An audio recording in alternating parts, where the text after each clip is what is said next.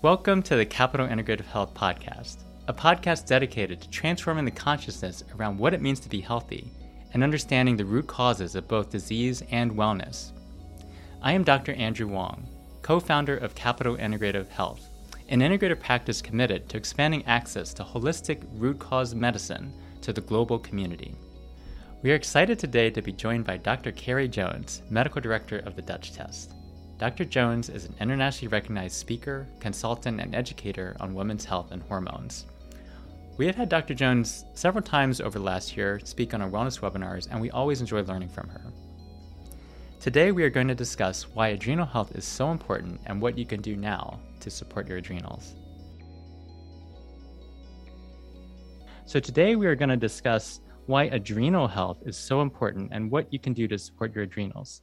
Welcome, Dr. Jones. Oh my gosh, thank you so much for having me. I'm I'm thrilled to be here. Thank you so much for coming on. And yes, getting started with our podcast here. And what better person to bring on than Dr. Jones? Uh, and they, now we can talk about the adrenals. We've talked about this a couple of times in our wellness webinars, but just for our listeners who have come on for the first time here, what are the adrenals and why are they so important to our health? We have two of them. They sit, well, assuming you have two kidneys, you have two adrenals that sit on top of each of your kidneys, and they are tied to a system called the hypothalamic pituitary adrenal system or HPA axis, which you've probably heard a lot. And our adrenals, honestly, they produce a number of hormones, cortisol being the most famous. And because it produces cortisol, it really helps us manage our blood sugar, manage our stress, manage our inflammation. Um, it's kind of our fight or flight system um, with our whole HPA axis. So they're really important.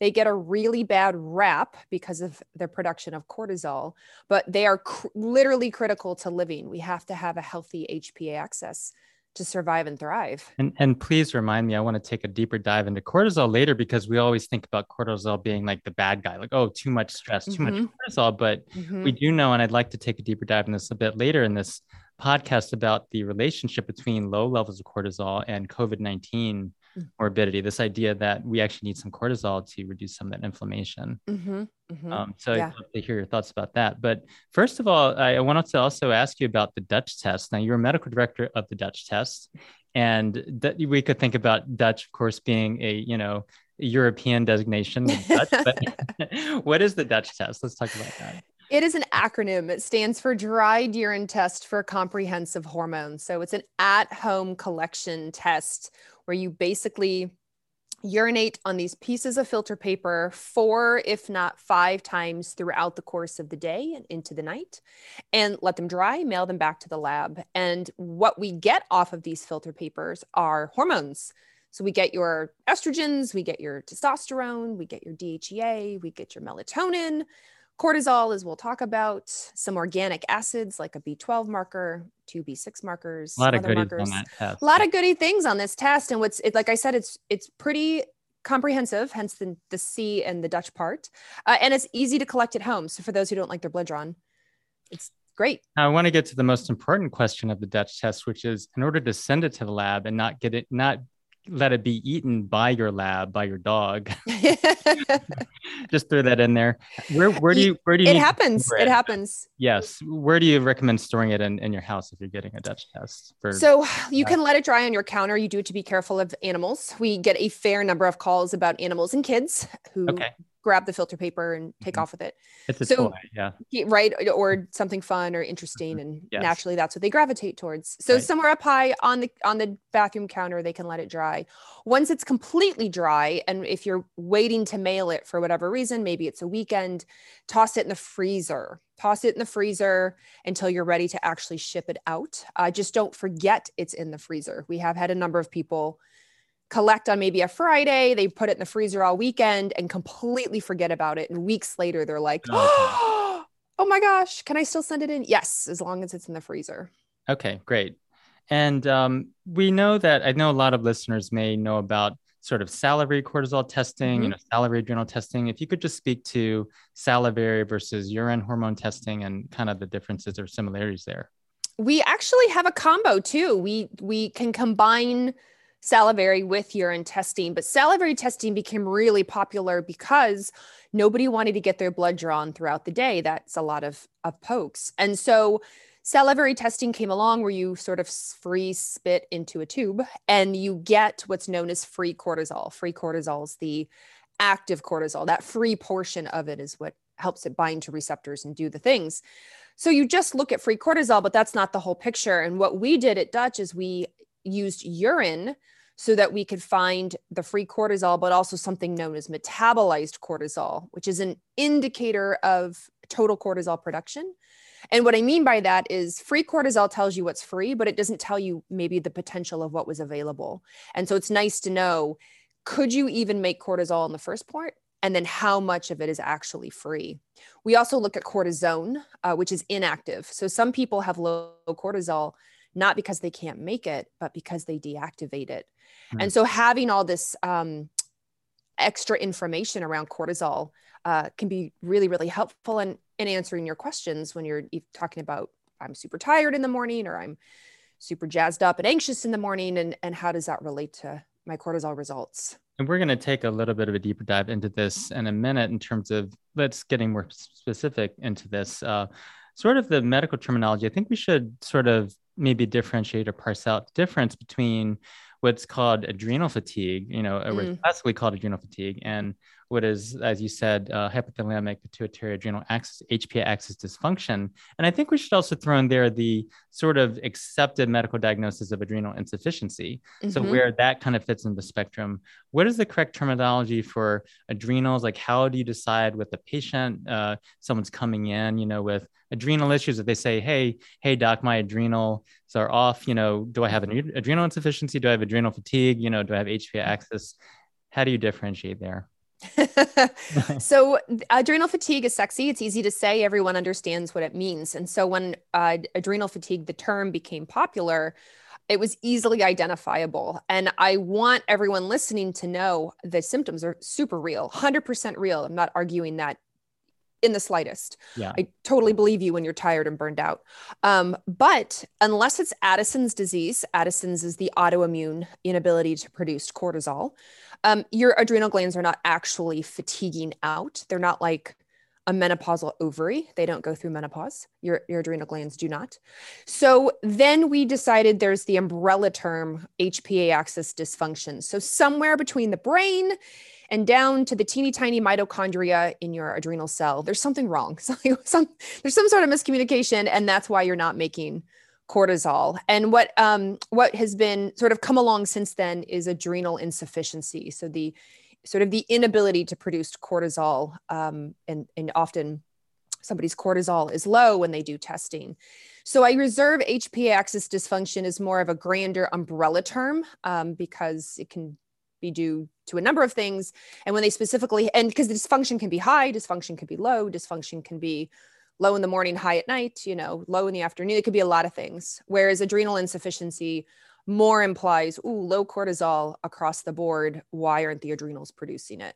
And, and I think words do have the sometimes ability to elucidate, but words also have the ability to confuse everyone as well. You know, and that's right. why testing can be really helpful. If someone comes in and mm-hmm. says, I'm fatigued, I'm burned out, you know, I'm crashing, it, it could be totally an Addison's picture, an adrenal mm-hmm. deficiency. It could be HPA axis dysfunction, mm-hmm. dysregulated circadian rhythm, you know, quite, quite a few variety of possibilities here. So doing a testing, doing testing is really helpful. Kind of this idea of test, don't guess, you know, kind of yeah, thing. And, absolutely. You know, we really love that uh, motto here. And I think the other thing in functional medicine, we know that a lot of times when people come in and maybe someone has told them they're fatigued because their adrenals, or maybe they're fatigued because of the they are told by their by their doc that they have a mood issue and they have depression you know mm-hmm. and and the adrenal thing is on their head you know that kind of thing so mm-hmm. moving away from a, the tyranny of the diagnosis so to speak to just say hey what's the data look like what does the data look like clinically in terms of your symptoms how you're mm-hmm. feeling your lab work including things like the dutch tests it can mm-hmm. be really really helpful so thank you for that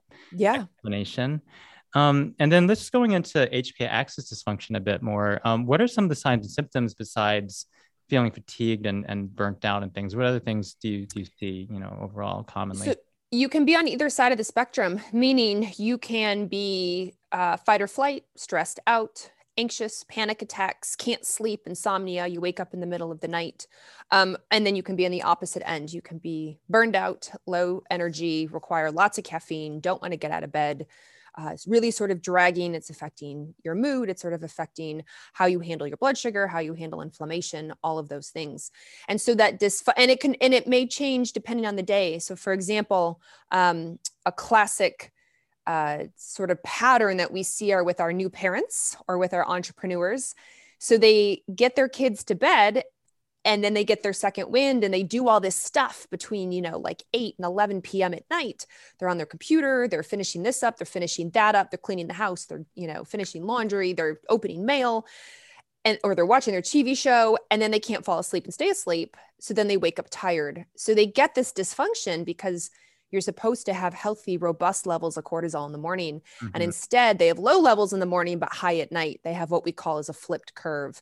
And so you may be all day fight or flight, you may be all day burned out and tired, or you may, depending on the time of the day, feel one or the other depending on how your your rhythm is working which so again I, I agree with you about testing because yeah. um we can guess sometimes we you know with what's going on but if you really want to know that ideally to test on a typical day is the most helpful and, and what i found is that when people are are kind of testing on a typical day and they see that result mm-hmm. there's actionable items that can occur from that whether it's something like nutraceuticals but also stress management lifestyle yeah. nutrition mm-hmm. that are really really helpful that they're going to be motivated because they see the result in the test they see what it's doing to the body because they mm-hmm. feel it yeah they feel absolutely. it they know it's real and then the test is just validating that as well. Yeah. i think it's time for me to take another dutch test uh, i have it in my, help, my home. i can help yeah. you with that. Yeah, absolutely I'm sitting ready to go. Need to need to get carve out the time to do the dutch test you know?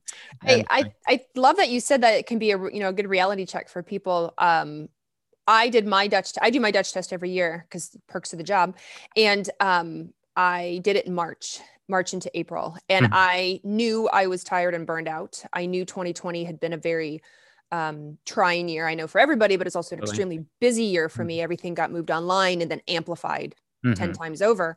Mm-hmm. So to see it on paper of exactly how my body was not dealing well, and I was like, oh, there it is. I cannot continue to burn the non-toxic candle at both ends because it's only going to get worse. And that, that was even though I worked for the company, I'm the medical director, and people would go, well you should know better i did but i'm also human who's a yeah. pusher and a goer in type a and i thought i can i can get through yeah this. push through it use that right. adrenaline yes it's fine i'm the same way it's yeah. fine i'm fine it's fine and then on paper was like you're not fine i'm like okay and, and you see these test results actually respond to the lifestyle changes yes. of time if you check it you know yes. in the next few months if, if someone had a test like that or you know whatever their test is and they want to make some changes when would when would you say to them hey recheck it you know when's a good time to recheck it? The minimum time um, i'd say is three to four months. I don't generally retest any sooner than that um, and the most common reason is that it gives the you time to make changes uh, whether you're implementing them all at once or over time. And for the females who are still cycling um, it takes about three months for your ovaries to go from like a really tiny, what we call a primordial follicle, all the way up into the chosen follicle. So even though we're talking cortisol mm-hmm. for cycling females, we kind of work, we work monthly and we work in three month spurts as well. So I'm yeah. like, well, let's, let's, let's see what happens in three months so we can see like our next baseline healthiest, if you will. Um, but beyond that, like I said, it takes about 90 days, 90 to 120 days for people to go, okay, I'm going to make these changes. I'm going to make them stick. They're going to they're going to fall off the bandwagon several times. Totally fine. They're going to get back on. Um, because if you just give them 30 days usually it's it's it's not long enough 30 days is enough time to get off and on the bandwagon yes one time and then you're back to restart and then you have another more 60 more days there so yes. i agree with you i think quarterly is very digestible i think yes. people yeah. you know people can yeah. understand that there's yeah four seasons typically in a lot of mm-hmm. times, a lot of places. So, you know, it's quarterly. Well, this is a podcast on integrative health, naturopathic and functional medicine. And so what are the root causes of HPA axis dysfunction? You know, what are some of the upstream causes? We have a Dutch test, shows some adrenal dysfunction. Mm-hmm. What what do we look to for possible root causes? You know, we we maybe want to talk about the gut or hormones mm-hmm. or you know, other things All of those. So when it comes to stress, um, stress is a couple of things. So stress is everything on the outside and everything on the inside. So what I mean by that is, it's your it's what's what's happening in your environment. It's what's happening mentally, you know, mentally, spiritual. Uh, it's what's happening physically to you. But stress is also actual. So the actual stress you're experiencing. Um, it's also um, anticipated. So if um, and um, so what I mean by that is it's the stress that is actually happening. But if you're also the type of person who makes mountains out of molehills, so you um, the stress maybe isn't happening, but you're like worst case scenario type of person, your body reacts the same way. And so it's explaining to people if you are always in that mindset of gloom and doom, it's going to happen. I know it's worst case, this is awful then uh, your body's like, oh, fight or flight. There must be a tiger. I'm going to re- mm-hmm. react. And so it's working through that as a person. Is that how you identify? Or are you more of an in the moment, handle the stress type of, of a person? Stress ha- a lot to do with our lifestyle, our the way we eat, um, infection and inflammation, our cortisol, our norepinephrine and epinephrine. I mean, they play a huge role in our immune system. So if we have chronically upset guts, you know, our microbiome is dysregulated. Mm-hmm. We have Lyme. We have, we're dealing with mold. We're dealing with viruses, bacteria, whatever it is. Cortisol gets involved. Uh, it's part of your system to help you survive and thrive.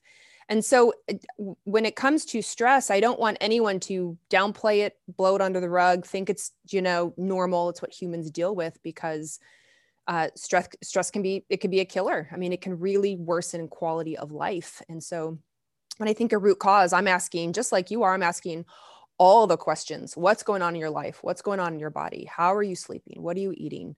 What are you exposed to? How's your family dynamic do you have a friend group talk to me about yeah. your community all, all, of those things all those things yeah. and i don't think pe- people think stress as in like oh i got a bad text message or i'm going mm-hmm. through a mm-hmm. divorce or mm-hmm. there's a pandemic 100% on top of that it's everything else they don't realize yeah. oh gosh you mean my gas and bloating contributes to the way cortisol reacts? Yes. They're like, oh my gosh, you mean when I get hangry or I skip meals or maybe somebody's dealing with diabetes but not well, like that re- affects my cortisol? Yes.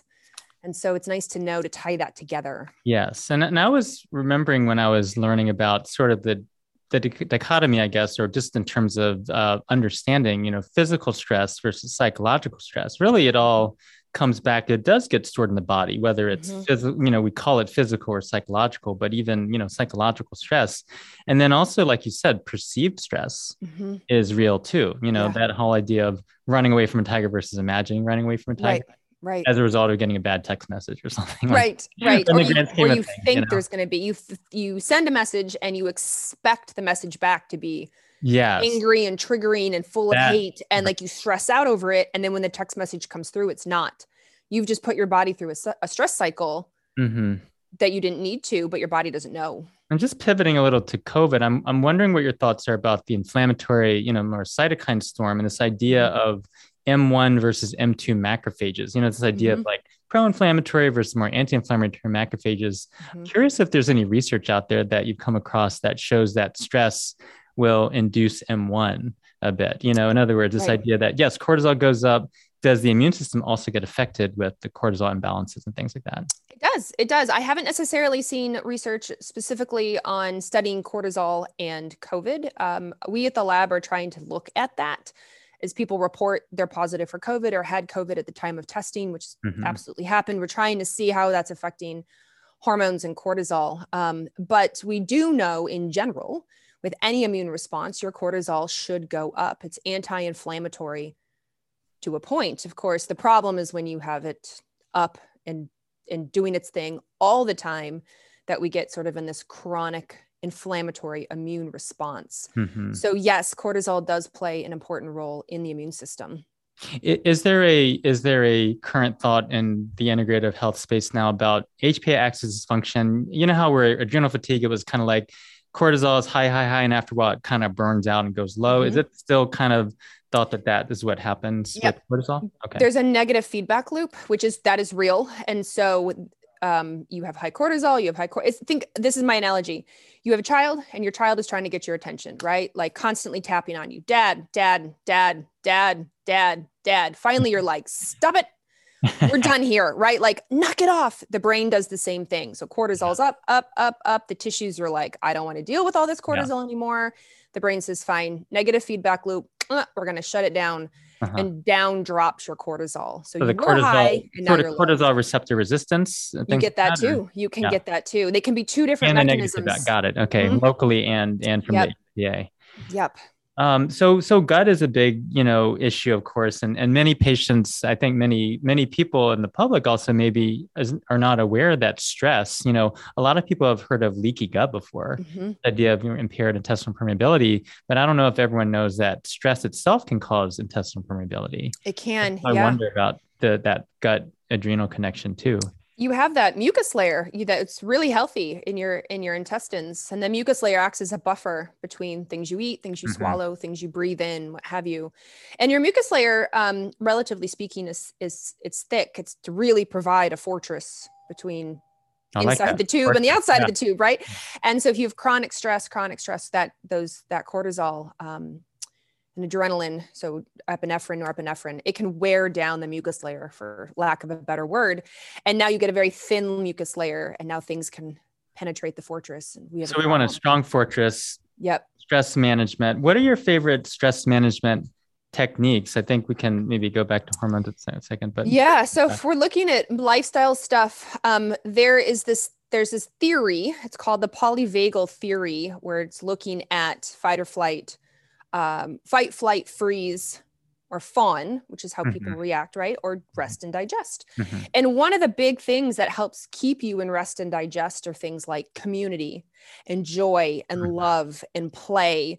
And it's hard to be fight, flight, freeze, fawn when you are happy and engaged and you know supported and whatnot. So one of the big things that I've been really talking about is is finding joy, finding your community. And I know lately it's been hard the last year with all the shutdowns, but um, doing it is the best is the best that you can and finding that connection.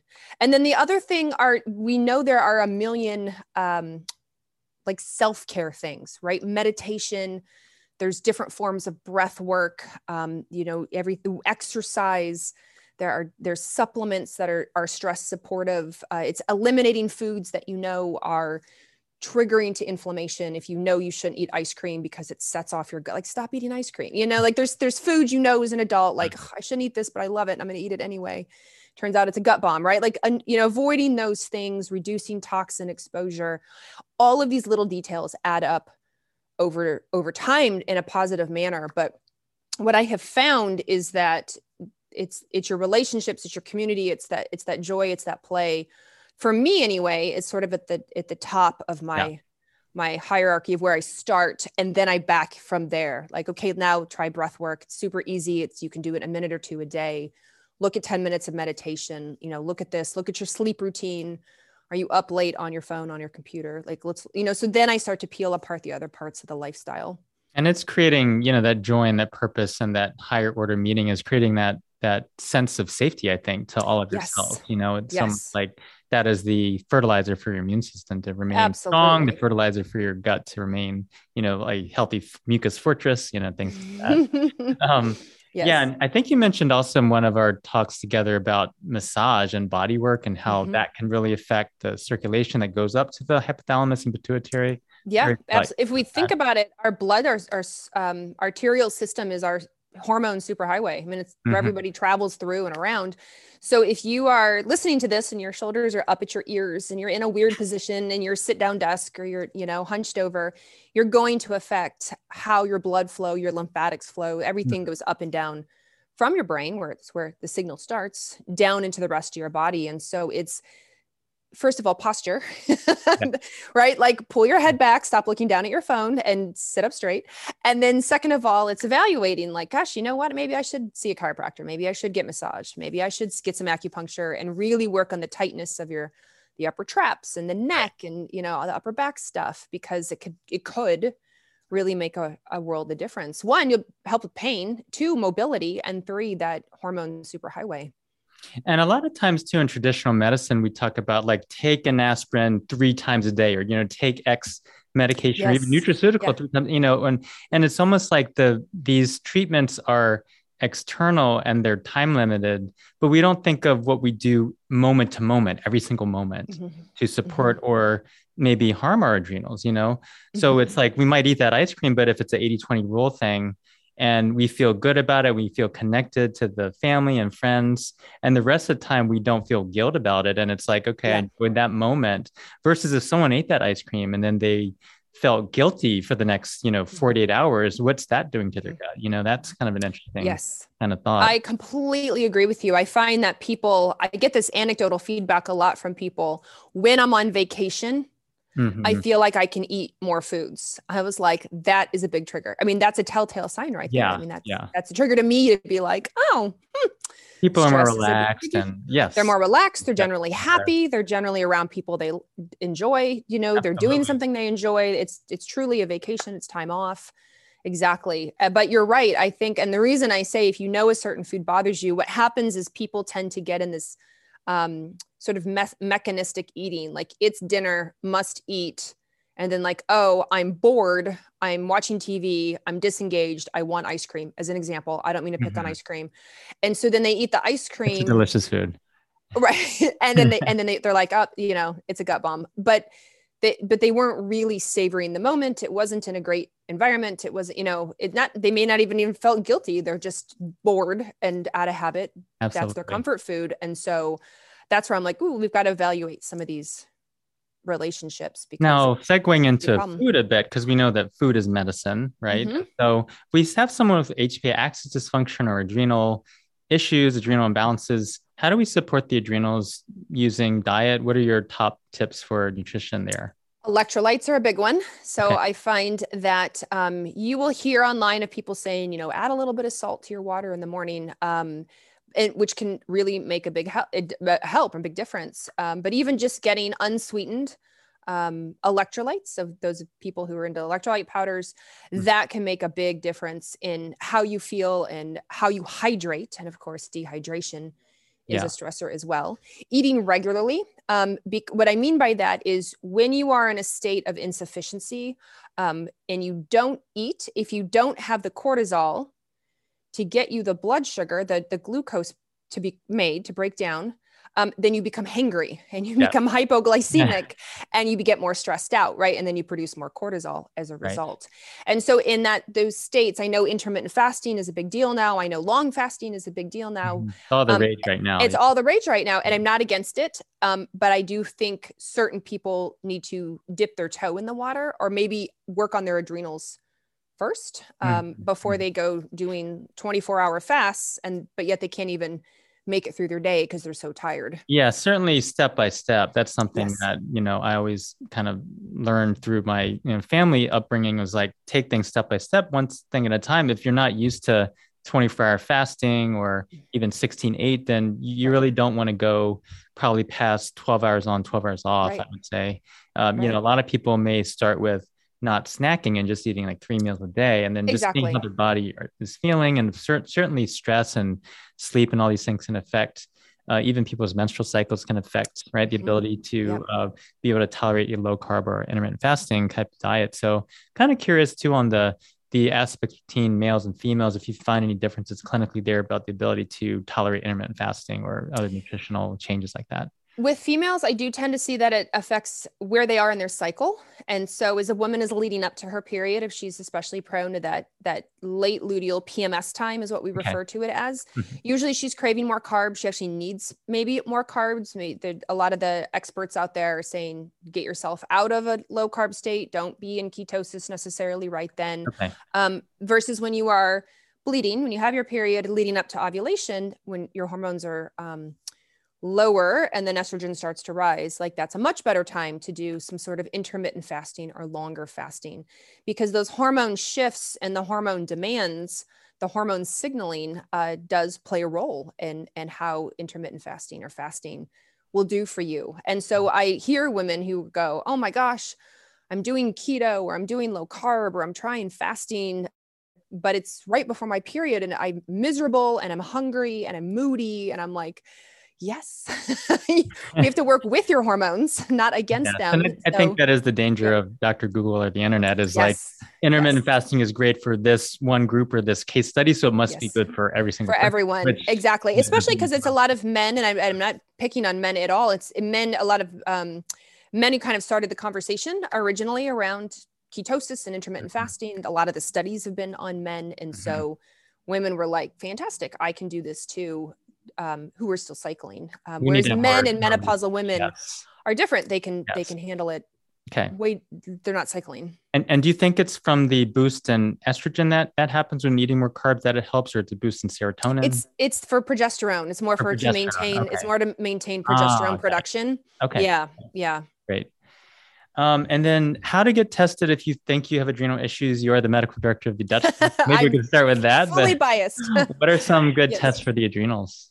Um, so I will I'll start with serum. And okay. so if let's say somebody got a blood test uh, for their cortisol, it's called a total cortisol. And the reason it's a total is cortisol is like a child that can't be unattended at any time. So let's say you get a value of 10 when your blood draw. What you don't know is how much of that is bound up on a bus and inactive or is free and available. So a 10 tells me nothing. I have no idea if you're nine free or nine bound up. So then we have saliva, which is easy to collect and at home, unless you don't like spitting, then that's a problem. Um, and but it gives me the free cortisol, how much is available. And then we have Dutch testing, the dried urine part, still easy to collect at home, but does give you more information. You get the free cortisol, you get cortisone, you get total cortisol production, plus other cool things like melatonin. And so it gives you a bigger package in urine testing. So I, being totally biased, like the Dutch testing, um, but I do know the other. Um, you know, if, you, if you've got to start somewhere, then then just start. You know, if you've never done this before, if you're brand new, if that's what insurance will cover, it'll give you a little bit of insight. But I do prefer to be, if you're going to spend your money, spend it on something that's going to give yeah, you answers. That's, that's a great value, and and I think there's another piece of it which I think might have mentioned, but 8 hydroxydeoxyguanosine, this idea of this DNA oxidative stress yes. marker. Yeah. Um, and we know that with different types of estrogen metabolites, if they're inflammatory, they can actually damage the DNA and lead to an mm-hmm. increase of cancer. Is that correct? Yes. Yes. Potentially. Yeah. Yep. Because if the DNA is damaged, we don't want that because that means that our DNA repair system has to come in and fix it. But so we don't. We want to be careful right. to not call it a cancer screening test or something. It is not. No, it is not you know, a cancer screening test. Uh, no. If that marker is high, we know there's some inflammation going on, and we know we mm-hmm. have to try to dig in like an archaeologist, so to speak, to find some of the yeah. cause or causes that's going on. Now, yeah. why would why would my regular doctor not know about this type of test? You know, if someone is kind of come to me like, no one told me about this before, what what is your answer to that usually? Yeah. Honestly, they're not taught in school. Right. It's it's considered a more functional test. Right. I mean, you would know this best of all, having gone that route first. Definitely not um, no education on that at all. Not, no education uh, on this at all. Yeah. And in a lot of conventional medicine and endocrinology, there's Addison's and then there's Cushing's, right. which is right. the opposite end of the spectrum. Black and that's and it. Thing, it's very black and white. There's no gray area. There's no sort of functional cortisol issue. It's, well, you're not Addison's, you're not Cushing's, so you're mm-hmm. normal. Mm-hmm. Meanwhile, you need eight cups of coffee and you can't get out of bed and you're super exhausted or um, struggling to get through your day. And, and that's really unfortunate. So that's where the sort of creation of these tests have been born. So again, yeah, test don't guess because we can use more precision testing to then mm-hmm it then converts to more precision medicine as well. Yeah, so really helps absolutely. a lot. Absolutely. We've found a lot of success with the Dutch test using it, doing a lot of consults with you, Dr. Joseph. Thank you so much. yes, of course. Yes. Let's pivot a little to COVID since that is the hot topic right now. What are your thoughts on sort of COVID and the adrenals and how to support the adrenals in this time of COVID?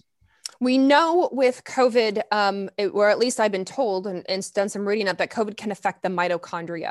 Hmm, okay. So our mitochondria are cellular powerhouses. We learned about that in school. They help mm-hmm. us make our ATP to power up our cells and everything in our body.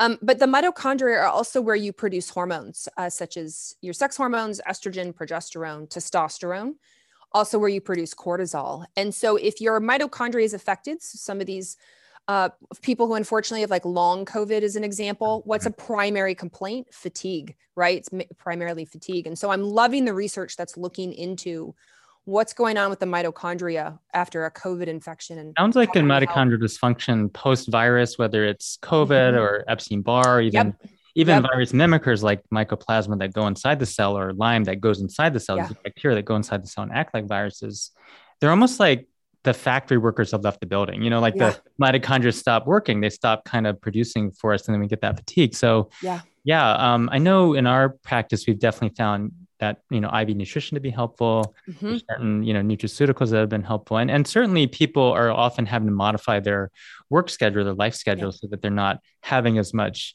demand because if there's too much demand for their ability to actually produce the ATP from the mitochondria, then you get basically mitochondrial uncoupling, and you basically get this idea of too much stress on the mitochondria, and then they just kind of fall apart and not Right. just don't want to work Right. anymore at all. Yeah. And then we get what we call the fancy word is mitochondrial autophagy or mitophagy. Mitochondria. Um, but what we say is like, well, you know, the the body recognizes the mitochondria aren't doing well, uh, Mm. and it, I'm like, well, then it has to like put it out to pasture, right? Like, Yeah. like oh, you've got to go, yeah, yeah, like which is not good either. right right so um, and then i think back to the first comment about cortisol so again cortisol is not all bad Mm-mm. and you know we need cortisol if we didn't have cortisol we would have this addison's or this adrenal insufficiency Mm. too little cortisol can lead to things like hypotension like low blood pressure Mhm. you know, or Mhm. things like, uh, you know, certainly extreme blood sugar dysregulation as well, and things like that. Um, and then obviously too high of a cortisol, which you're going to get with chronic stress, you know, that's going to be the situations can even affect people's bone health, Yeah. you know, their osteo, Oh uh, yeah. osteoporosis. Um, people are on steroids too for a lot of years. Um, I, I wanted to ask you about pharmaceuticals as well because I've seen a lot of people recently that have come in that have been on Adderall for uh, well, Mm. well I would just say sort of generally I'd, I'd say ADHD meds not Mhm. necessarily just Adderall but ADHD meds or SSRIs you know ser- uh, selective serotonin reuptake inhibitors that are used for either anxiety or depression for instance and they have actually signs on their Dutch test of basically HPA axis dysfunction with low cortisol very low Mhm. Mhm. and my understanding of some of these medications is that while they're really good, sometimes it can be life saving for some people in the short term and they're appropriate at times. In the long term, if those root causes are not addressed, the mitochondria can be affected Mhm. by, by these Yep. medications. I'm curious if Yep. you've kind of seen that on the test. I have, I have seen that. Yeah, it's usually with the ADHD medication, we will see in the when you start it, we will tend to see cortisol go up, right? Because it's a it's a stimulator, and so um, people feel better. They feel like they can focus. They have more Okay. energy. They're thrilled. But just as you said, if maybe some of those root causes, not necessarily of ADHD, but of HPA axis dysfunction, it's just Mhm. like, oh, here, try this med, do nothing else. Um, which is very common.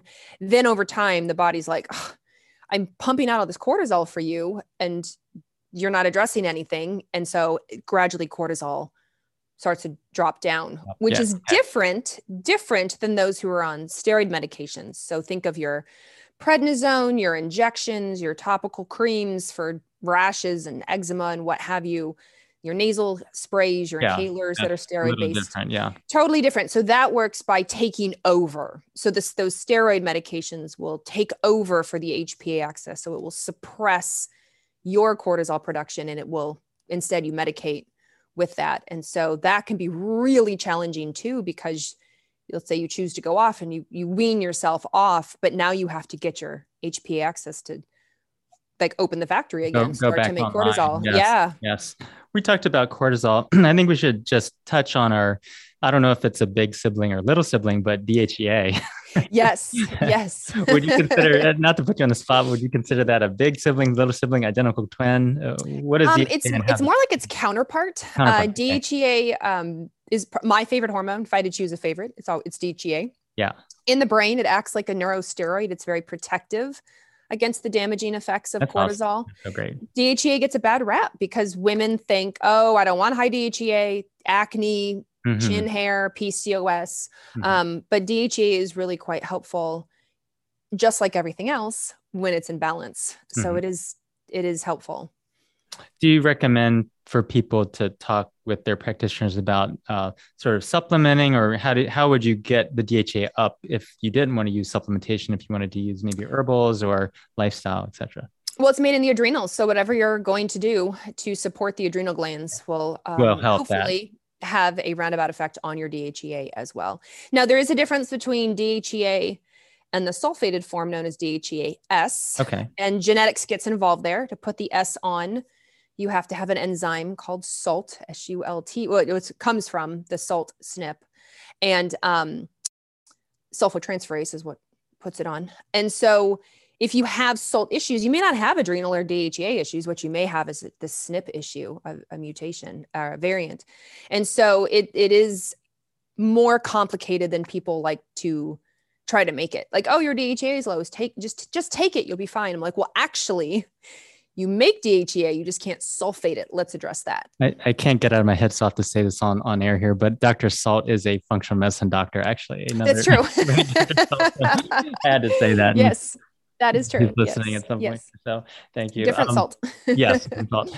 And so um, the other thing I wanted to just touch on is is thymic activation. You know, you talked mm. about one of mm-hmm. your webinars, I think, at Dutch about cortisol and, and thymus activity. So what is mm-hmm. the thymus? Why is it so important with the immune system? How is cortisol related to the immune system? Again, just in this COVID era here, we're kind of absolutely not on that your thymus gland sits behind your your chest bone here, your breastbone. It's different than thyroid it's this is thymus we're talking about. thyroid about. is here and thymus. thyroid is neck thyroid yep. thymus is down okay. down okay. below the, the chest plate um, yep. so the thymus gland is super critical to your immune system when you have new baby t cells that are entering into baby t cell school they have to mature and as they mature one of the classes they take is are you autoimmune and so the thymus gland will take your baby T cells and run them across basically every tissue, every piece that you have in your body to see if you accidentally react. And if you accidentally react and you're autoimmune, then you fail T cell school and you have to be destroyed. And one of the big triggers to help get you to destroy that autoimmune cell is the rise, the healthy rise in cortisol in the morning. And so if you don't get that, let's say you have low cortisol in the morning, then that T cell that is reactive could slip out and go into circulation. And mm-hmm. so when you have low cortisol issues in the morning, it could worsen your autoimmune symptoms. It could worsen your autoimmune progression. And I hear this a lot from men and women who say, gosh, in the morning, my joint pain is worse. I, they have autoimmune immune something, or my thyroid symptoms are worse, or whatever their my Crohn's is worse. Whatever's going on in this in mm-hmm. sort of inflammatory autoimmune state, and we find out with that low cortisol, one, they can't temper their inflammation because cortisol is low. Um, but two, it's possible that it's related to the fact that their thymus gland, the thymus school, is like, hello, I'm pulling them aside. I'm pulling the failed ones aside. Come help me destroy them, so, and they're not so getting destroyed. School is out to lunch or even summer break. Let's say for the thymus. Does that mean that we're going to lose T regulatory cells in that situation, or, or it's possible?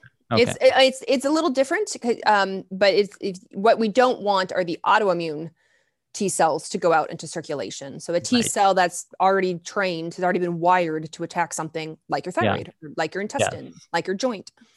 We don't want that to go out in circulation. We want clean, well-educated T cells to go out. so they all need a college degree or at least a college degree.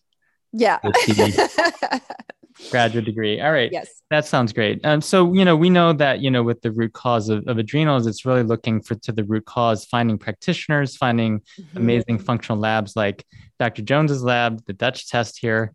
Thank you so much, Dr. Jones, for joining us today. And where can listeners find you to learn more? I hang well, I hang out with you a lot, but I hang out on Instagram. yeah. I am at dr. Jones, and that's where I do most of my education.